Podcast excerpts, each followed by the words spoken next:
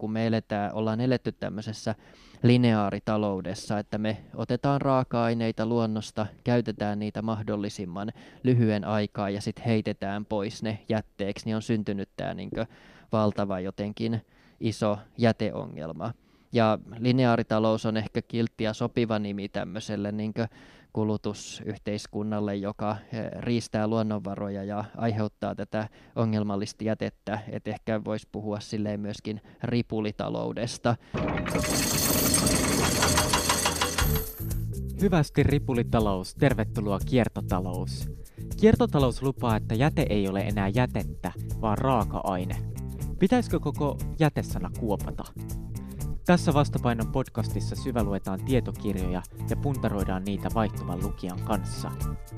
Mä oon Juho Kankaanpää ja tää on Painavat asiat.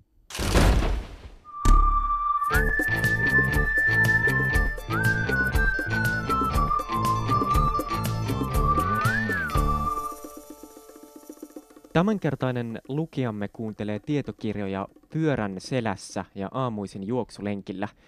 yhdeksänkymmentäluvun alkupuolella lukijamme vaikuttui World Watch-instituutin maailman tilaraportista ja ympäristö- ja ilmastoasioiden kanssa hän painiskelee edelleen. Myös lukutahti on hurja. Tänä vuonna lukijamme on kuunnellut nimittäin yhden kirjan päivässä. Leo Stranius, onko toi joku sun hullu uuden vuoden lupaus? No itse asiassa se ei ole uuden vuoden lupaus, mutta kieltämättä kun tuntuu, että niitä kirjoja tulee kuunneltua ja luettua niin paljon, niin mä muutaman päivän jälkeen tämän vuoden alussa halusin lähteä kokeilemaan, että miten pitkään tämmöinen päivä per kirjatahti voi säilyä. Ja nyt toistaiseksi, kun eletään tammikuun loppua, niin vielä ollaan tässä tahdissa. Niin, me äänitetään tätä jaksoa siis tammikuun kahdeskymmeneskolmas päivä. Kauanko sä aiot tätä jatkaa? Mä yritän suhtautua tähän jollain tavalla rennosti, enkä pakkomielteisesti, joten aion jatkaa tätä niin kauan, kuin tuntuu, että tässä normaalin arjen ohessa niitä kirjoja tulee kuunneltua ja löytyy tietysti hyviä kirjoja. Leo, sen lisäksi, että sä luet tai kuuntelet paljon tietokirjoja, niin sä oot myös kirjoittanut sellaisen itse, nimittäin itsestäsi. Ja kai siinä vähän jotain ympäristöpolitiikkaakin sivutaan.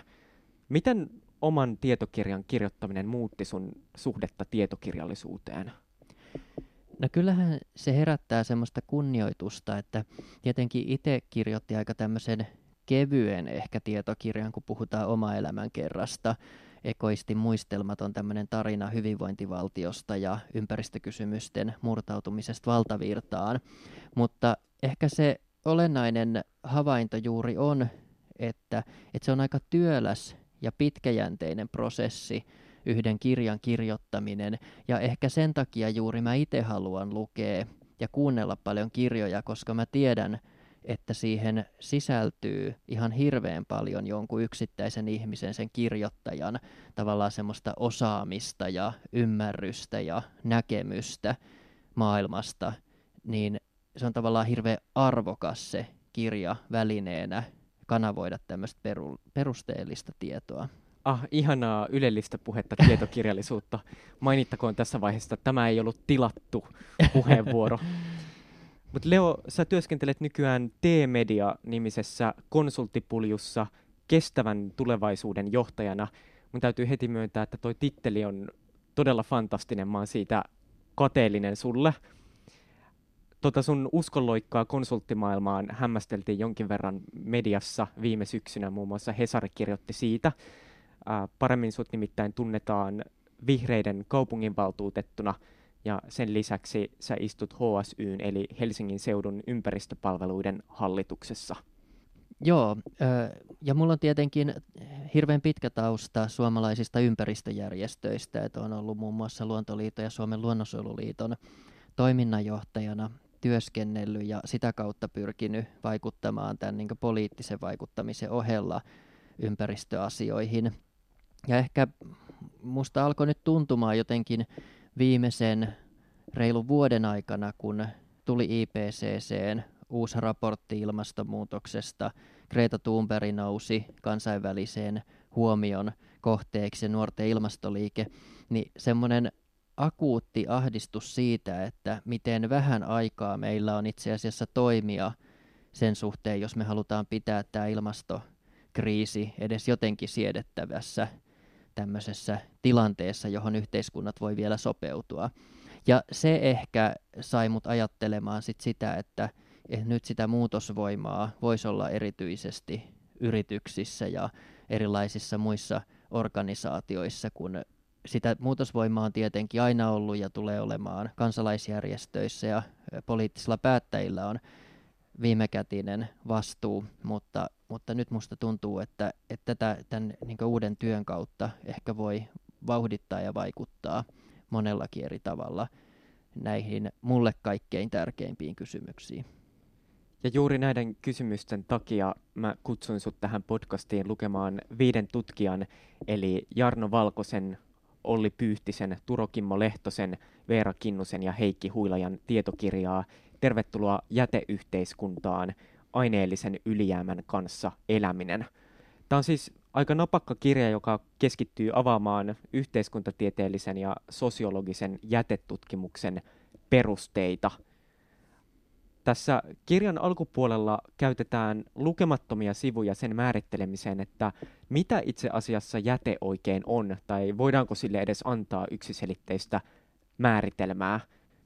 Ehkä perinteisestihän ajatellaan, että, että jäte on jollain tavalla tietynlaista. Kun me ajatellaan jätettä, me nähdään mielessämme ehkä jotain romukasoja tai jotain tietynlaisia raaka-aineita, mutta ehkä yksi tämän kirjan perusväittämistä on se, että jäte ei ole olemuksellisesti mitään, vaan jäte muuttuu jätteeksi nimenomaan ää, muiden asioiden vuorovaikutuksessa, siitä, että miten se suhtautuu ympäristöönsä ja niihin ihmisiin, jotka sitä jätettä käsittelee.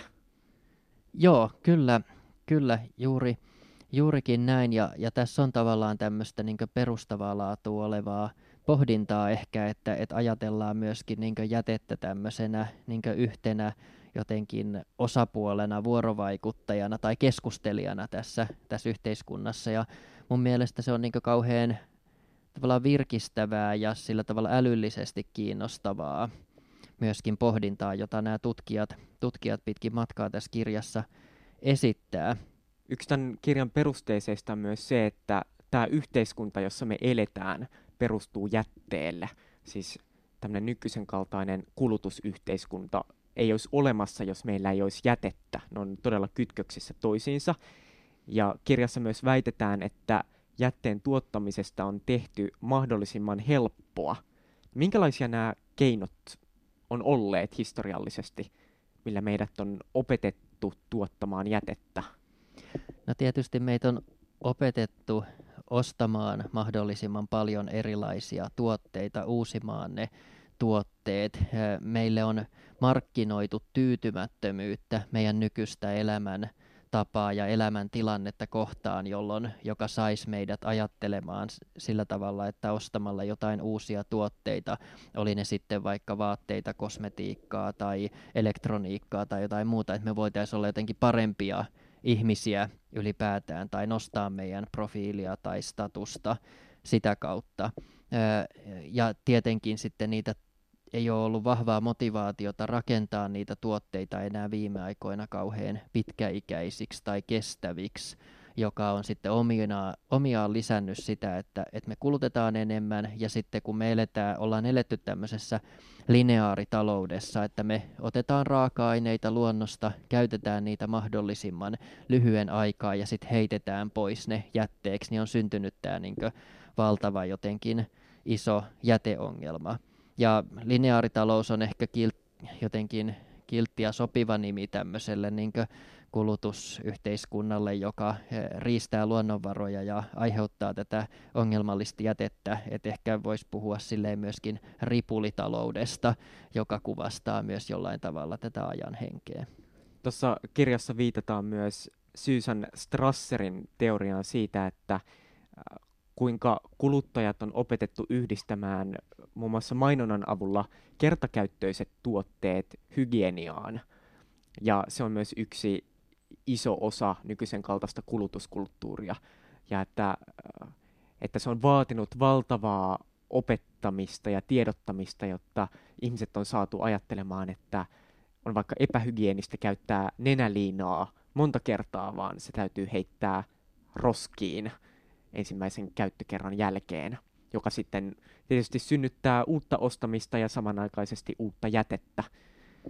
Joo, kyllä. Musta toi oli hirveän kiinnostava näkemys ja, ja tavallaan mä tunnistan itsessäni niin kuin esimerkiksi mm, osin juuri tuon tapaisia käyttäytymismalleja sitä vastustavia, että et itse mä en ole niin jotenkin ikinä kuvitellut, että vaikkapa kestoastiat olisivat jotenkin huonoja tai likaisia, vaan, vaan kertakäyttöastiat on aina tuntunut jotenkin tosi juntilta.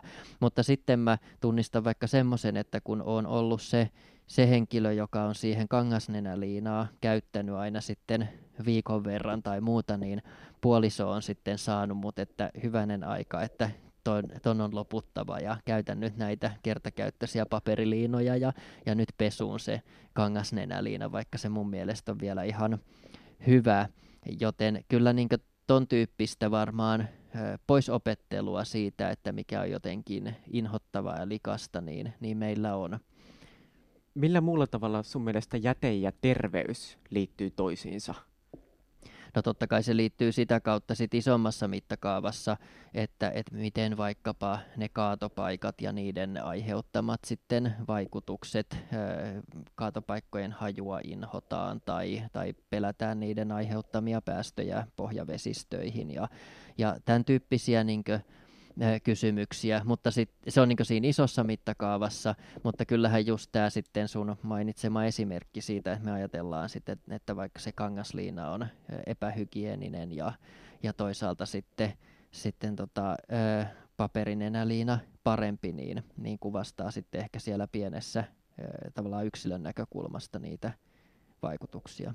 Semmoisena pienenä anekdoottina mainittakoon, että Suomessakin jätteiden käsittelystä on alun perin määrätty nimenomaan terveydenhuoltolaissa, eli historiallisesti se jätteen ja terveyden välinen kytkös on aika pitkä. Mm, mm. Tässä kirjassa käsitellään myös jonkin verran jätteen käsittelyn historiaa Suomessa. Jos yritetään tosi lyhyesti summata jotain muutoksia yhteen, niin miten se on tämän kirjan mukaan muuttunut?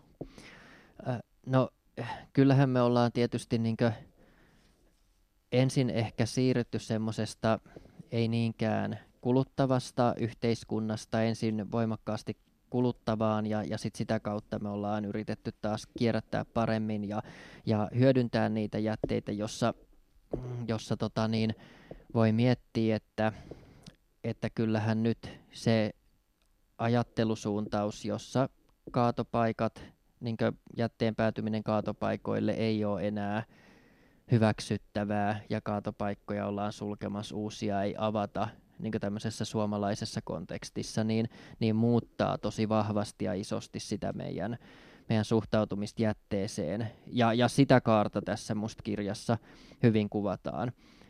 Ehkä tässä jää vähän vähemmälle, tai mä en löytänyt sitä tavallaan, että miten kuitenkin Kuitenkin, niin jos ajatellaan suomalaisen ympäristöpolitiikan alkujuuria, niin yksi keskeinen tekijä on siihen, siinä, että miten teollisuus päästi jätevesiä ää, vesistöihin. Ja, ja siitä syntyi erilaisia paikallisia ympäristöliikkeitä. Ja, ja sitten sitä, niin kuin, että suomalainen ympäristöpolitiikka, yksi sen keskeisiä alkujuuria on ollut juurikin niin kuin, sitten tämän niin kuin vesiensuojelun kautta ja jätevesiin puuttuminen. Mutta se on just ollut sitä niin kuin teollisuuden ehkä jätettä, että kun tässä se fokus tässä kirjassa on selvästi enemmän siinä yhdyskuntajätteessä, niin, niin jää paitsioon, että tavallaan se on niin kuin alkanut semmoisesta ehkä kuitenkin kaaresta, jossa me ollaan ajateltu, että no ei sillä nyt niin, niin väliä ole, tavallaan, mitä tonne päästetään. Ja sitten musta tuntuu, että nyt meillä, meillä on niinku ehkä jonkun vaikka avaruuden suhteen niin, niin semmoinen samanlainen niinku hällä väliä asenne, että ne satelliitit ja avaruusromut ja muut voi tonne, tonne jäädä, eikä, eikä oikein siihen tällä hetkellä ehkä asianmukaisesti puututa, koska se on niin kallista ja vaikeaa tietenkin.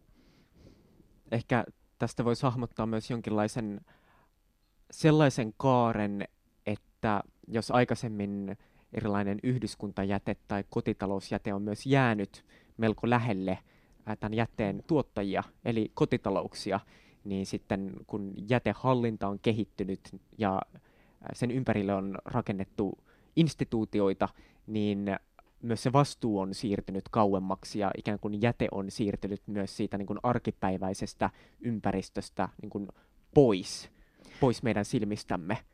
Joo, joo. Ja ton, ton ehkä mä tunnistin sieltä kirjasta niin kuin sitäkin kautta, että kun itse on viettänyt vaikka lapsuuden isovanhempien kanssa ehkä tämmöisessä niin kuin sukupolvi taaksepäin, mitä normaalisti oman ikäiset ehkä nuoret ja lapset on viettänyt, että, että se mielenmaisema oli hyvin semmoinen ehkä viisikymmentälukulainen, niin siellä me sitten elettiin aika lailla semmoisessa äh, zero waste äh, mallissa, että, että tavallaan kaikki mitä tuotettiin, niin kierrätettiin, mutta se kierrätys oli aika pitkälle sitten polttamista tai sitten kaikki orgaaninen jäte meni sinne tontin kulmalla olevaan kompostiin, kompostiin jota sitten aina välillä rottaepidemiat äh, valtasi sen ja sitten erilaisin keinoin taisteltiin niitä rottia vastaan. Ja, ja oikein, et se on ollut se niin kuin ehkä meidän isovanhempien tavallaan niin kuin myöskin juuri arki ja maailma aika, aika usein. Ja sitten tässä välissä on ollut, ollut ehkä se ajattelu, jossa me voidaan ulkoistaa se muille toimijoille tämä jäte, mutta, mutta nyt mä näen kovin vahvasti sen, että, että se tulee nyt sitten takaisin myöskin ihmisten arkeen niin kuin vahvemmin, että me mietitään alusta pitäen, mitä sille jätteelle voidaan tehdä.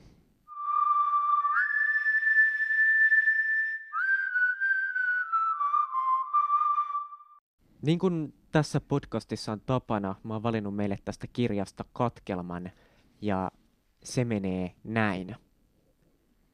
Ylen talousuutisten haastattelussa Sitran kiertotalousasiantuntija Kari Herlevi luonnehti jätettä sanomalla, että koko sana pitäisi kuopata. Hänen mukaansa jäte johtaa keskusteluun, että meillä on käsissä ongelma, jolle pitää tehdä jotain. Kyse on kuitenkin raaka-aineesta. Jäte sanana on vanhentunut. Leo, miltä tämä kuulostaa?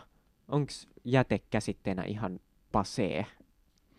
No, no jos me ajatellaan tätä niin kuin juurikin Sitran kiertotalous öö, näkökulmasta, mihin, mihin tässä viitattiin, niin kyllähän se just niin on, että, että kiertotalousajattelu lähtee siitä, että me siirrytään siitä lineaaritaloudesta, jossa vaan raaka-aine niin kuin, öö, kiertää luonnosta jätteeksi, niin semmoiseen kiertotalouteen, jossa me pystytään hyödyntämään jatkuvasti niitä, niitä raaka-aineita mahdollisimman monta kertaa.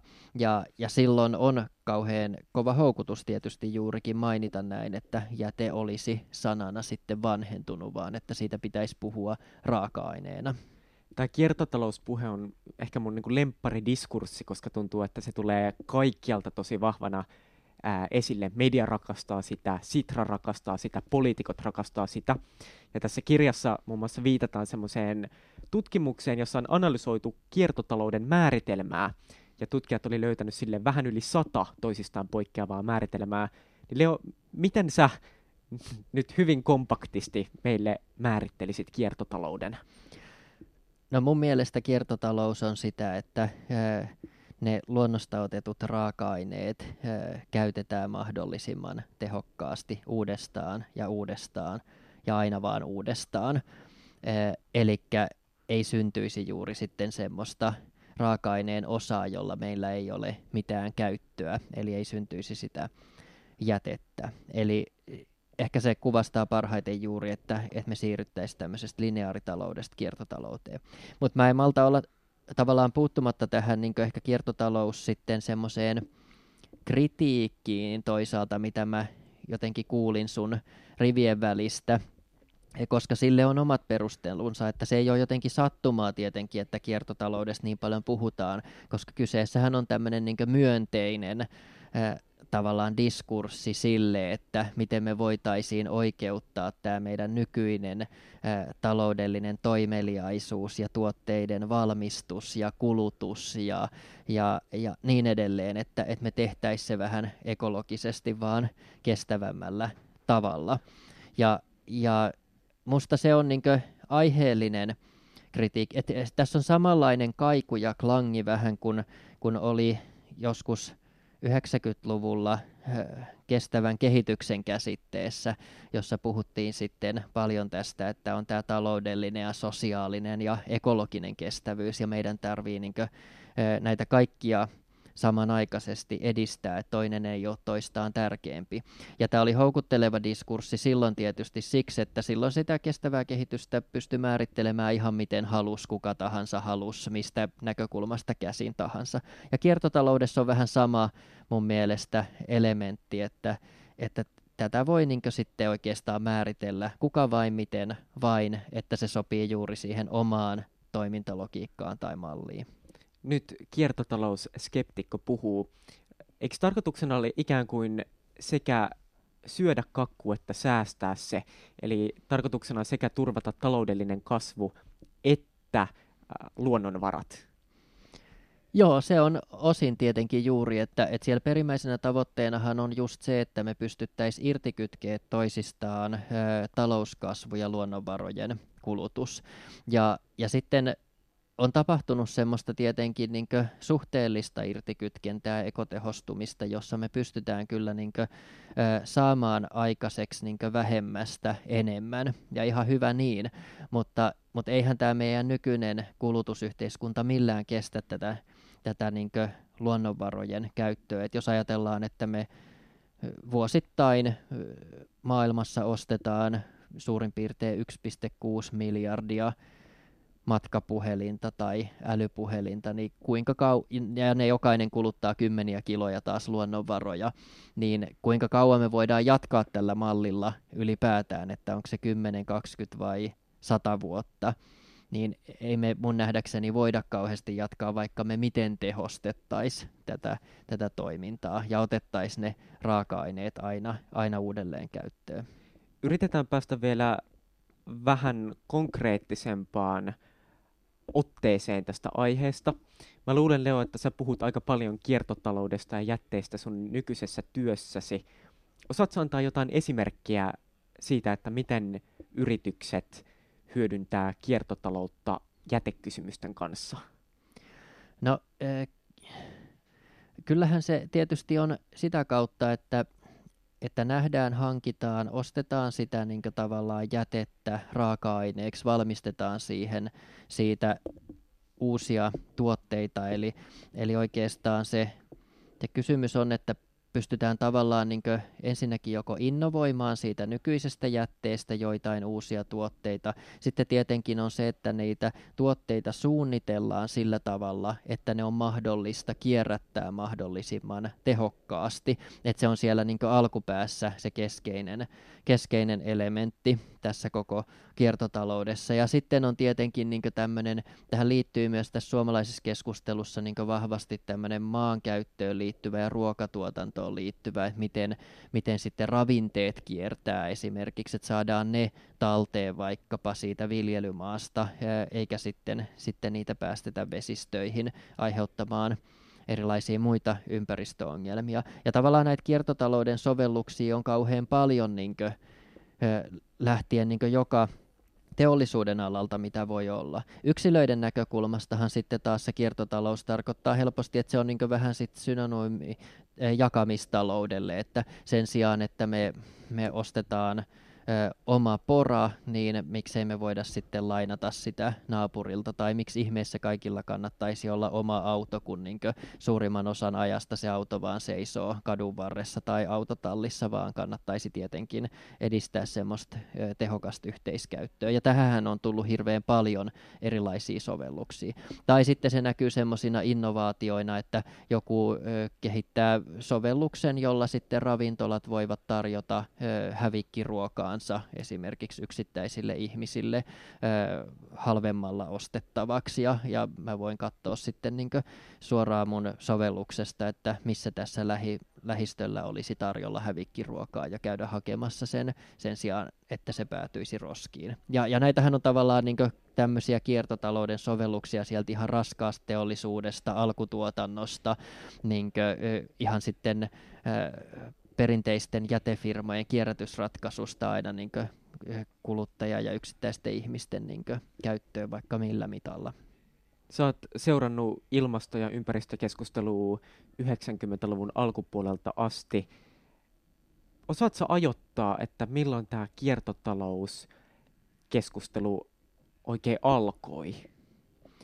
No se on ehkä alkanut viitisen vuotta sitten täällä Suomessa ja, ja sille on vahvana niin kuin moottorina ollut Sitra ja, ja kun Suomeen on sitten tehty Sitra valmistelemana tämmöinen kiertotalouden tiekartta, niin se on ollut sitten niin kuin keskeisessä asemassa, jotta tämä kiertotalousajattelu on myös päätynyt sit niin kuin poliittisten päätösten tekijöiden jotenkin agendalle ja, ja meidän nykyiseen hallitusohjelmaan, ja siihen investoidaan vahvasti.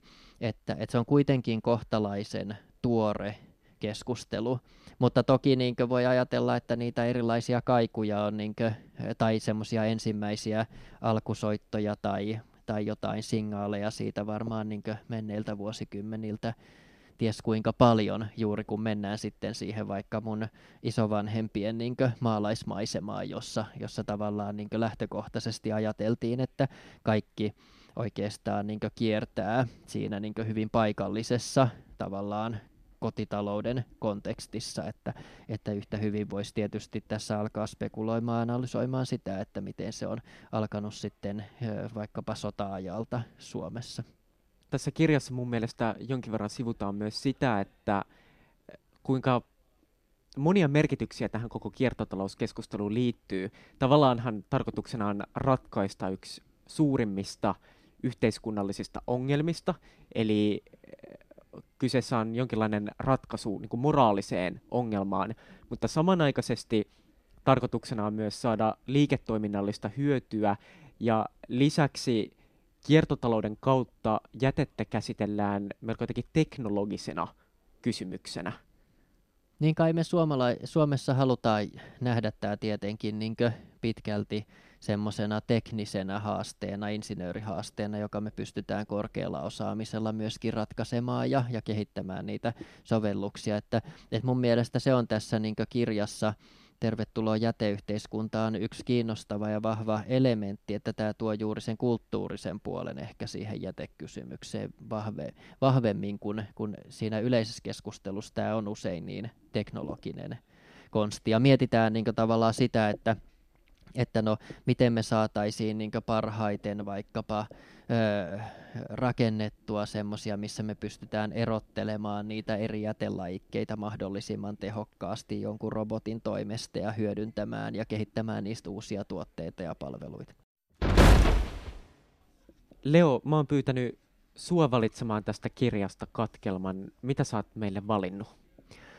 No, mä valitsin oikeastaan, kun tässä kirjassa on paljon loppupuolella juttua tämmöisestä vapaaehtoisesta roskisdyykkauksesta, hävikkiruokaravintolasta ja, ja sitten bokashi-kompostoinnista ee, tavallaan esimerkkeinä tämmöisenä niin kuin jätteen kanssa toisin elämisestä, niin mä jotenkin, nämä oli musta kauhean houkuttelevia ja kiinnostavia, niin mä halusin valita tästä niin kuin, ee, kompostoinnista ja bokashi-ilmiöstä tämmöisen yhden katkelman.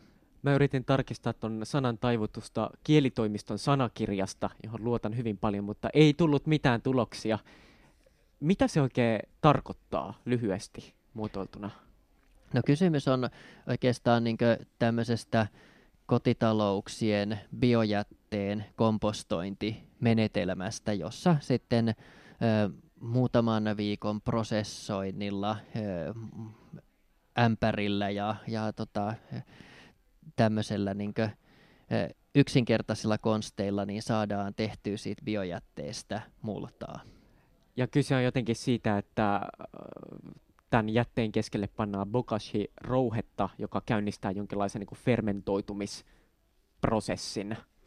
Kyllä, kyllä, juuri näin. Ole hyvä, lue katkelma. Bokashi kutittelee aisteja kokonaisvaltaisesti. Se tuntuu, tuoksuu, näkyy, vie tilaa ja jopa maistuu, eikä aina pelkästään positiivisessa mielessä. Uteliaisuus, sitoutuneisuus ja huolenpidon tyydyttävyys kuitenkin ylittävät iljetyksen tunteen. Kun jätteestä tulee omaa ja läheistä, sen ällöttävyys ei ole epämieluisaa. Läheisyys neutraloi vastenmielisyyden. Samalla bokashi konkreettisesti liudentaa rajaa ihmisten ja jätteen välillä. Hapattajalle sekä kompostointiastia että ihminen hahmottuvat pieneliöitä kuhisevana yhteisöinä, joita pitää ruokkia ja hoivata, jotta he voivat hyvin. Bokashoijalle jäte on asuinkumppani, josta kannetaan vastuuta, ei velvollisuudesta, vaan rakkaudesta. Aika yleviä sanoja. Miltä toi oikein kuulosti sun korvaa? No musta tää oli tavallaan poskettoman hauskaa, että, että juurikin tavallaan niinkö, mä en tiedä onko tutkijoilla tässä ollut pilke silmäkulmassa vai ei. Toki he niinkö perustavat tätä niinkö näihin alkuperäisiin haastatteluihin ja verkkoaineistoihin, joista on, on tätä poiminut. Mutta musta kun mäkin olen seurannut jonkun verran sitä bokashi-yhteisöä, niin tavallaan tunnistan hirveän oikeiksi noi, että, että tavallaan syntyy tämmöinen niinkö sisäpiiri, joka hehkuttaa sitä tiettyä omaa menetelmäänsä. Ja, ja tämä näkyy niinkö monessa muussakin niinkö sitten usein ehkä semmoisissa, sanotaanko vaikka teknologisissa ratkaisuissa, että on joku tietyn merkkinen vaikkapa sormus tai älylaite tai joku muu, jolle syntyy semmoinen joku verkkoyhteisö ja siellä sitten tavallaan niinkö hehkutetaan ja vannotaan sen tavallaan oman tuotteen tai palvelun nimi, ja, ja musta tässä niinkö on samantyyppisiä elementtejä niinkö ehkä jotenkin kauhean myönteisessä mielessä. Mä itse oon kipuillut, ja tää on mulle myös rakas ja läheinen tavallaan teema sen takia, että mä oon itse kipuillut juuri sen suhteen, että, että miten mä voisin niinkö itse vielä jotenkin paremmin lähestyä semmoista niinkö zero waste-ajattelua siinä omassa arjessa ja, ja päästä eroon niinkö, ö, niistä ö, lajikkeista, joita pitää jotenkin prosessoida, siis jätteistä ylipäätään. Ja, ja juuri biojäte on meidänkin niinkö kotitaloudessa se yksi elementti, joka toki niinkö sitten päätyy, päätyy kierrätettäväksi, mutta mulla olisi ollut niinkö, ja on ollut kauhean vahva houkutus, että voisiko siitä saada tehtyä jotain, ja olen itse selvitellyt, että josko alkaisin myöskin bokashoimaan tai käyttämään tätä menetelmää, mutta sitten mä oon kuitenkin päätynyt siihen, että mä en ala, että se on ollut mulle kuitenkin liian vaivalloista, ja sitten mä en oikein löydä tarkoitusta tämmöisessä kerrostaloasumisessa sille mullalle. Toki sitten sitä voisi ehkä johonkin ö, kerrostalopihan kukkapenkkeihin ja muihin laittaa ja viedä, mutta, mutta mä oon nähnyt kuitenkin, vaikka tässä korostetaan tämän niin kuin menetelmän helppoutta, niin sitten käytännössä musta se on ollut liian vaikeeta. Ja tämä kuvastaa ehkä myöskin, että jos mun kaltainen niin kuin hardcore tavallaan ympäristöihminen ei viitsi tai jaksa niin alkaa tota tekemään, niin meidän pitäisi löytää vielä jotain helpompia ja parempia ja tehokkaampia keinoja. Niin, bokashi ei ole ainoastaan jätteen hallintaa, vaan harrastus, johon, johon perehdytään ja äh, haistellaan niitä suotovesiä mm. sitten ja jaetaan kokemuksia siitä yhteisössä. Nämä kirjoittajat näkee bokashi-harrastuksen tosi positiivisessa valossa, Äh, niin kuin tuosta katkelmastakin tuli ilmi. Miten kirjoittajien mukaan bokashi-kompostointi auttaa muuttamaan meidän suhdetta jätteeseen? No kyllähän se tuossa ehkä katkelmastakin tuli, niin se auttaa tietenkin äh, muuttamaan sillä tavalla, että me nähdään se jäte jotenkin semmoisena niin kuin arvokkaana, jopa jotenkin rakastettavana elementti, elementtinä, joista kannattaa ja pitää pitää huolta ja jossa on niin kuin iso hyöty. Että kyllähän siinäkin niin kuin vahvasti sitten tulee semmoinen kiertotalouden ajatus tohon noin, mutta Mutta tässä tietenkin on mukana sitten myös semmoiset niinkö yhteisöllisyys ja, ja tavallaan se niinkö vertaistuki, joka, joka piilee niinkö tähän näin ja, ja siihen, että miten sitten niinkö kommunikoidaan ja keskustellaan tavallaan sen jätteen kanssa ja, ja minkälaista sitten multaa sieltä saadaan ja onko se onnistunut ja välillä, jos se epäonnistuu se prosessi siinä ja, ja niin edelleen, niin tämän tyyppisiä näkökulmia tuohon liittyy. Niin varmaan kyse on myös siitä, että jätettä ei suljeta pois, vaan sitä jotenkin siedetään, se pidetään näkyvillä ja, ja sitä pohditaan. Joo, joo, osin, mutta sitten tässäkin tietysti niinkö on osa, osa perusteluina se, että, että tämä jäte ei niinkö haise, kun sinne laitetaan tiettyjä ainesosia, että tavallaan sitä ei ihan kuitenkaan niinkö itseisarvoisesti vielä tässäkään opita rakastamaan, ja sitä halutaan tietysti, siitä halutaan tehdä jotain muuta, että, että se tietysti kun niinkö on multaa, mutta sitten siinä on semmoinen tietysti täydellisen kierron ajatus, että, että niistä niinkö ruokatähteistä sitten saa potentiaalisesti kasvatettua taas uutta ruokaa, Vaikka, vaikka sitten usein se saattaakin mennä koristekasveille enemmänkin se multa. Tässä kirjassa puhutaan jonkin verran myös dyykkaamisesta. Millä tavalla dyykkaajia ja dyykkaamista sun mielestä sanoitetaan? No musta aika hyvin, että Että kyllähän tässä kirjassa ehkä lähdetään just semmoisesta tulokulmasta, että missä se niinkö dyykkaus on pidetty ammoisina aikoina ehkä niinkö köyhien, sairaiden ja, ja tavallaan, että se jäte on ollut just hirveän likasta ylipäätään ja vaan ne, joilla ei ole varaa ostaa ruokaa tai ovat nälkiintyneitä tai, tai jotenkin muuten, niin käyvät sitten dyykkaamassa ruokaa.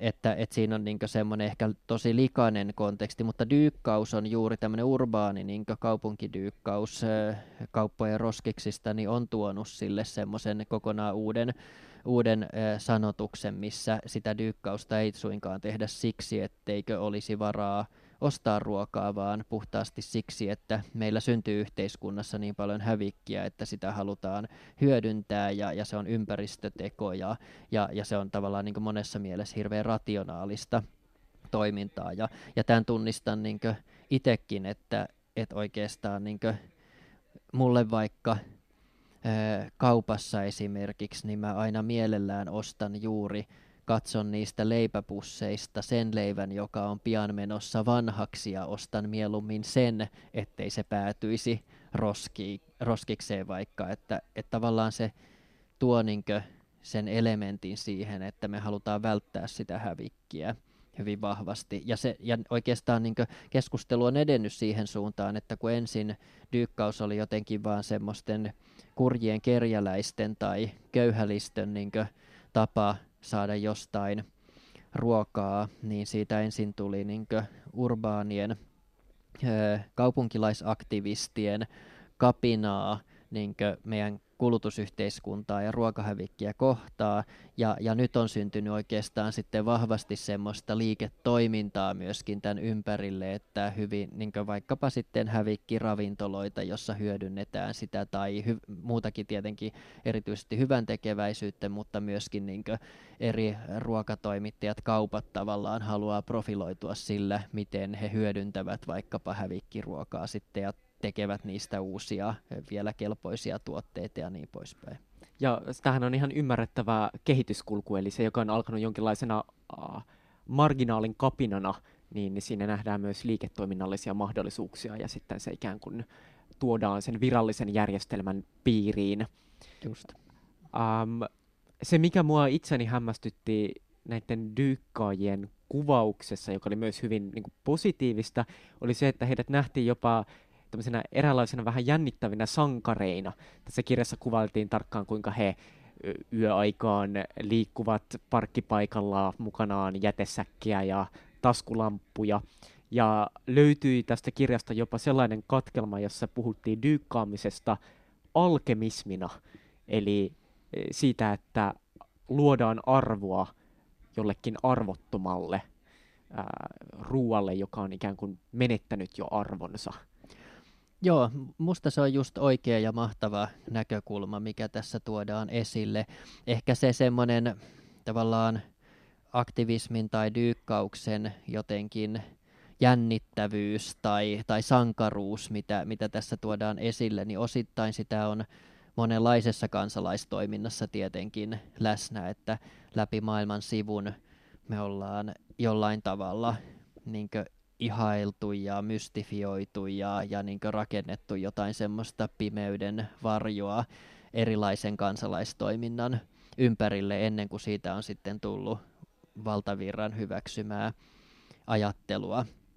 Ja dyykkaushan on sillä tavalla ehkä just herkullinen esimerkki tähän, koska, koska se on vähän niin kuin kielletty, mutta se ei kuitenkaan ole semmoinen jotenkin liian ehkä provosoiva tai paha, joka satuttaisi jotakin muuta tai olisi jonkun joltain niin kuin suoraa pois, ja sitä tehdään yöllä ja e, pimeässä usein ja, ja niin edelleen, että siihen sopii ehkä tämmöinen jännityksen kuvailu, mutta sitten kun, kun itsekin on paljon käynyt dyykkaamassa, niin ei se nyt niin kauhean ihmeellistä ole, vaan, vaan lähinnä ihmeellistä siinä on se, että, että niin paljon voi löytyä niin käyttökelpoista ruokaa roskiksesta.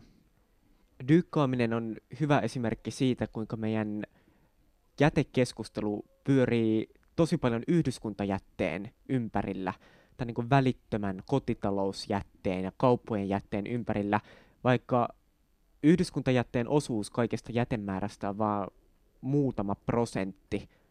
Minkä takia julkinen keskustelu on niin jumiutunut tähän yhdyskuntajätteeseen? No siksi, koska se yhdyskuntajäte on niin kuin läsnä meidän arjessa, eli sen voi juurikin haistaa, maistaa, nähdä, kuulla, tuntea, kokea jokainen yksilö. Niin sitten siitä, siitä on niin houkutteleva puhua, vaikka juurikin niin ne suurimmat jätemäärät tapahtuu ihan toisaalla meidän silmien ulottumattomissa. Ja, ja toki ei kaikkien silmien, vaan onhan sielläkin sitten erilaisia toimijoita, jotka sitä tuottaa ja yrittää hyödyntää tai tai sitten laittaa johonkin muualle sitä väärässä paikassa olevaa raaka-ainetta. Jos muistan ihan oikein, niin esimerkiksi vaikka mineraalijätteen osuus, eli käytännössä kaivosteollisuuden jätteen osuus on joku kahdeksankymmentä pinnaa tästä kaikesta jätemäärästä, joka on siis mittakaavaltaan aivan, aivan eri luokkaa. Niin kyllä, kyllä, mutta jotenkin jäte on tosi vahva semmoinen symbolinen, just tämä yhdyskuntajäte, että, että myöskin vuosikymmeniä on joutunut tavallaan käymään sitä keskustelua, että ihmiset aina ajattelee, että joo, kyllä mäkin olen ympäristöystävällinen, että meilläkin niinkö kierrätetään.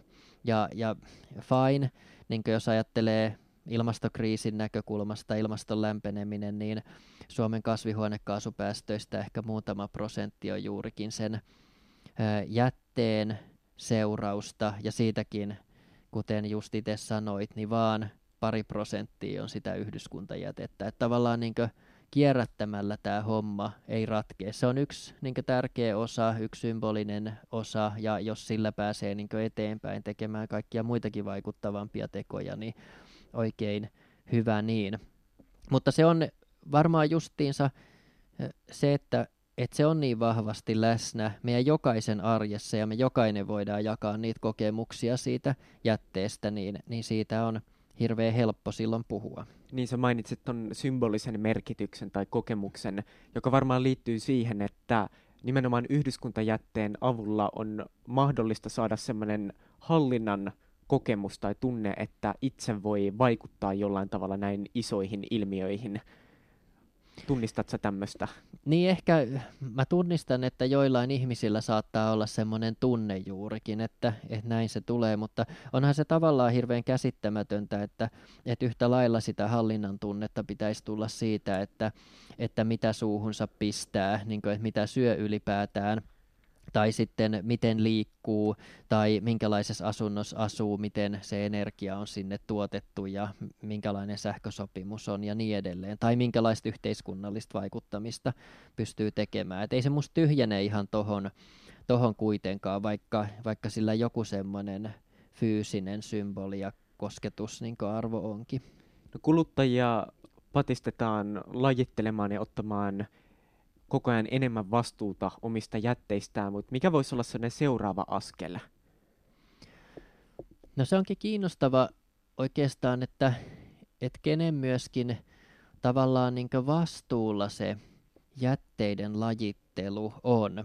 Et mä oon ehkä niin kuin pitkään ajatellut myöskin sillä tavalla, että, että miksi ihmeessä yksilöiden pitäisi niin kuin lajitella, että, että tavallaan niin kuin kaikki vaan tota uudelleen käsiteltäväksi ja, ja silloin sen, sen niinkö sitten juurikin kierrätys- yhtiön tai, tai muun vastaavan tehtävä on jotenkin, että eikö meillä ole jo kaikki teknologia, että me pystyttäisiin erottelemaan kaikki niin kuin jäteainekset suoraan siitä. Öö, et, et tätä niin kuin mä oon pohtinut, mutta sitten ehkä tämä justiinsa, tämä Tervetuloa jäteyhteiskuntaan -kirja käänsi tätä tavallaan, että miten tärkeä on tuoda se jäte niin kuin konkreettiseksi osaksi juurikin sitä yksilön arkea ja miten juuri sitten sen vuoropuhelun kautta ehkä se auttaa meitä kulttuurisesti ymmärtämään paremmin sitä, sitä oikeata kiertotaloutta ja sitä, miten me voitaisiin luonnonvarojen käyttöä vähentää. Mutta nythän ehkä homma on mennyt siihen suuntaan, että joo, että koko ajan on tullut lisää kotitalouksien niitä erilaisia roskiksia, että kun aikaisemmin ehkä oli se niin kuin pullojen kierrätys ja paperin keräys ja sitten sekajäte, niin nyt meille on t- tietenkin tullut se biojäte ja metallia, lasia ja nyt on viimeisimpänä ehkä muovi tällä tavalla isosti. Niin kuin, ja, ja voi olla, että tämä jonkun aikaa vielä jatkuu, että tavallaan me niin kuin tulee entistä enemmän näitä lajikkeita, joita me kotitalouksissa kierrätetään, mutta sitten niin kuin, käy, käykö siinä jossain vaiheessa tosiaan niin, että se teknologia mahdollistaa ja tekee siitä vielä helpompaa, jolloin se tavallaan jäte katoo kauhean paljon kauemmaksi meidän ulottuvilta ja silmistä. Sittenhän on näitä niin kuin putkikeräyksiä ja tämmöisiä, mitä on tullut uusia tapoja vaan niin kuin kerätä eri lajikkeita jollain tavalla tehokkaammin kaupunkiympäristössä, ettei vaikkapa sitten niiden kierrätysautojen, niin kun jakeita tulee lisää, niin sitten se asettaa niin sille kierrätysinfrallekin tietenkin, miten ne kerätään joka ikinen erilainen jae sieltä kotitalouksista pois, niin omat haasteensa. Me ollaan tässä jaksossa luettu viiden tutkijan tietokirjaa Tervetuloa jäteyhteiskuntaan, aineellisen ylijäämän kanssa eläminen. Tässä kirjassa pohditaan jätettä tosi monesta eri näkökulmasta. Mietitään jätteen teoriaa, jätteen määritelmää, sitten puhutaan dyykkaamisesta ja hävikkiruokaravintoloista ja jopa tästä bokashi-kompostoinnista, jota kielitoimiston sanakirja ei tunnista. Mut mitä tämä kirja sun mielestä pohjimmiltaan yrittää jätteestä sanoa? No, ehkä se keskeinen havainto juurikin On, on tavallaan se, jota tämä niinkö, tavallaan niinkö kirja ehkä ihan suoraakin sanoo, että, että jotenkin, niinkö, että me purettaisiin sitä niinkö jätteisiin liittyvää semmoista niinkö etäisyyttä ja kieltämistä ja semmoista, niinkö, että, että se on jotenkin saastainen asia, vaan että, että enemmänkin se toisi semmoista niinkö hoivan ja läheisyyden ja tunnistamisen eetosta, millä, millä sanoilla nämä, nämä kirjailijatkin tässä, tässä tätä niinkö kuvaa. Että et tavallaan niinkö, ehkä tämä on osin sitten kuitenkin tämmöinen haaste, että tämä haluaa haastaa sitä semmoista teknokraattista kiertotalouden ajatusta juurikin näiden niinkö yksilön dyykkausten ja bokasiharrastusten ja muiden ö, kautta. Niin ehkä se mulle jäi sitten kuitenkin tästä semmoisena päällimmäisenä ja, ja kiinnostavana havaintona, että et kun itsekin on ehkä just tämän uuden työn myötä, missä niinkö paljon yritysten kanssa käy vuoropuhelua ja yrittää sparrata ja auttaa ja vauhdittaa yrityksiä siirtymään ekologisesti kestävää yhteiskuntaan, niin, niin tämän jotenkin hyvää ja kivaa antia oli just ehkä tämä niinkö tämmöinen kulttuurinen niinkö pohdinta ja Ja, ja ehkä semmoinen tietyllä tavalla niinkö inhimillisempi pohdinta jätteestä. Leo, kerro tähän loppuun, kuinka painavaa asiaa tämä tietokirja oli asteikolla yhdestä kymmeneen? Jos mä saan antaa sillä tavalla kaksi arvosanaa, niin, niin mulle tässä kuitenkin ehkä semmoista uutta ihan faktaa ja asiaa oli yllättävän vähän, että tavallaan se niinkö taustajuoni oli enemmänkin se, joka sai mut ajattelemaan uudestaan, mutta sitten tässä on kyllä hyvin vahvasti faktat kohdillaan, eli, eli mä annan tälle yhdeksän. Se on korkea arvosana kritiikistä huolimatta. Kyllä. Leo Stranius, kiitos tosi paljon, että pääsit Vastapainokustantamon podcastiin lukijaksi. Aikaisempia jaksoja voi kuunnella muun muassa SoundCloudista, Spotifysta ja iTunesista. Moi moi!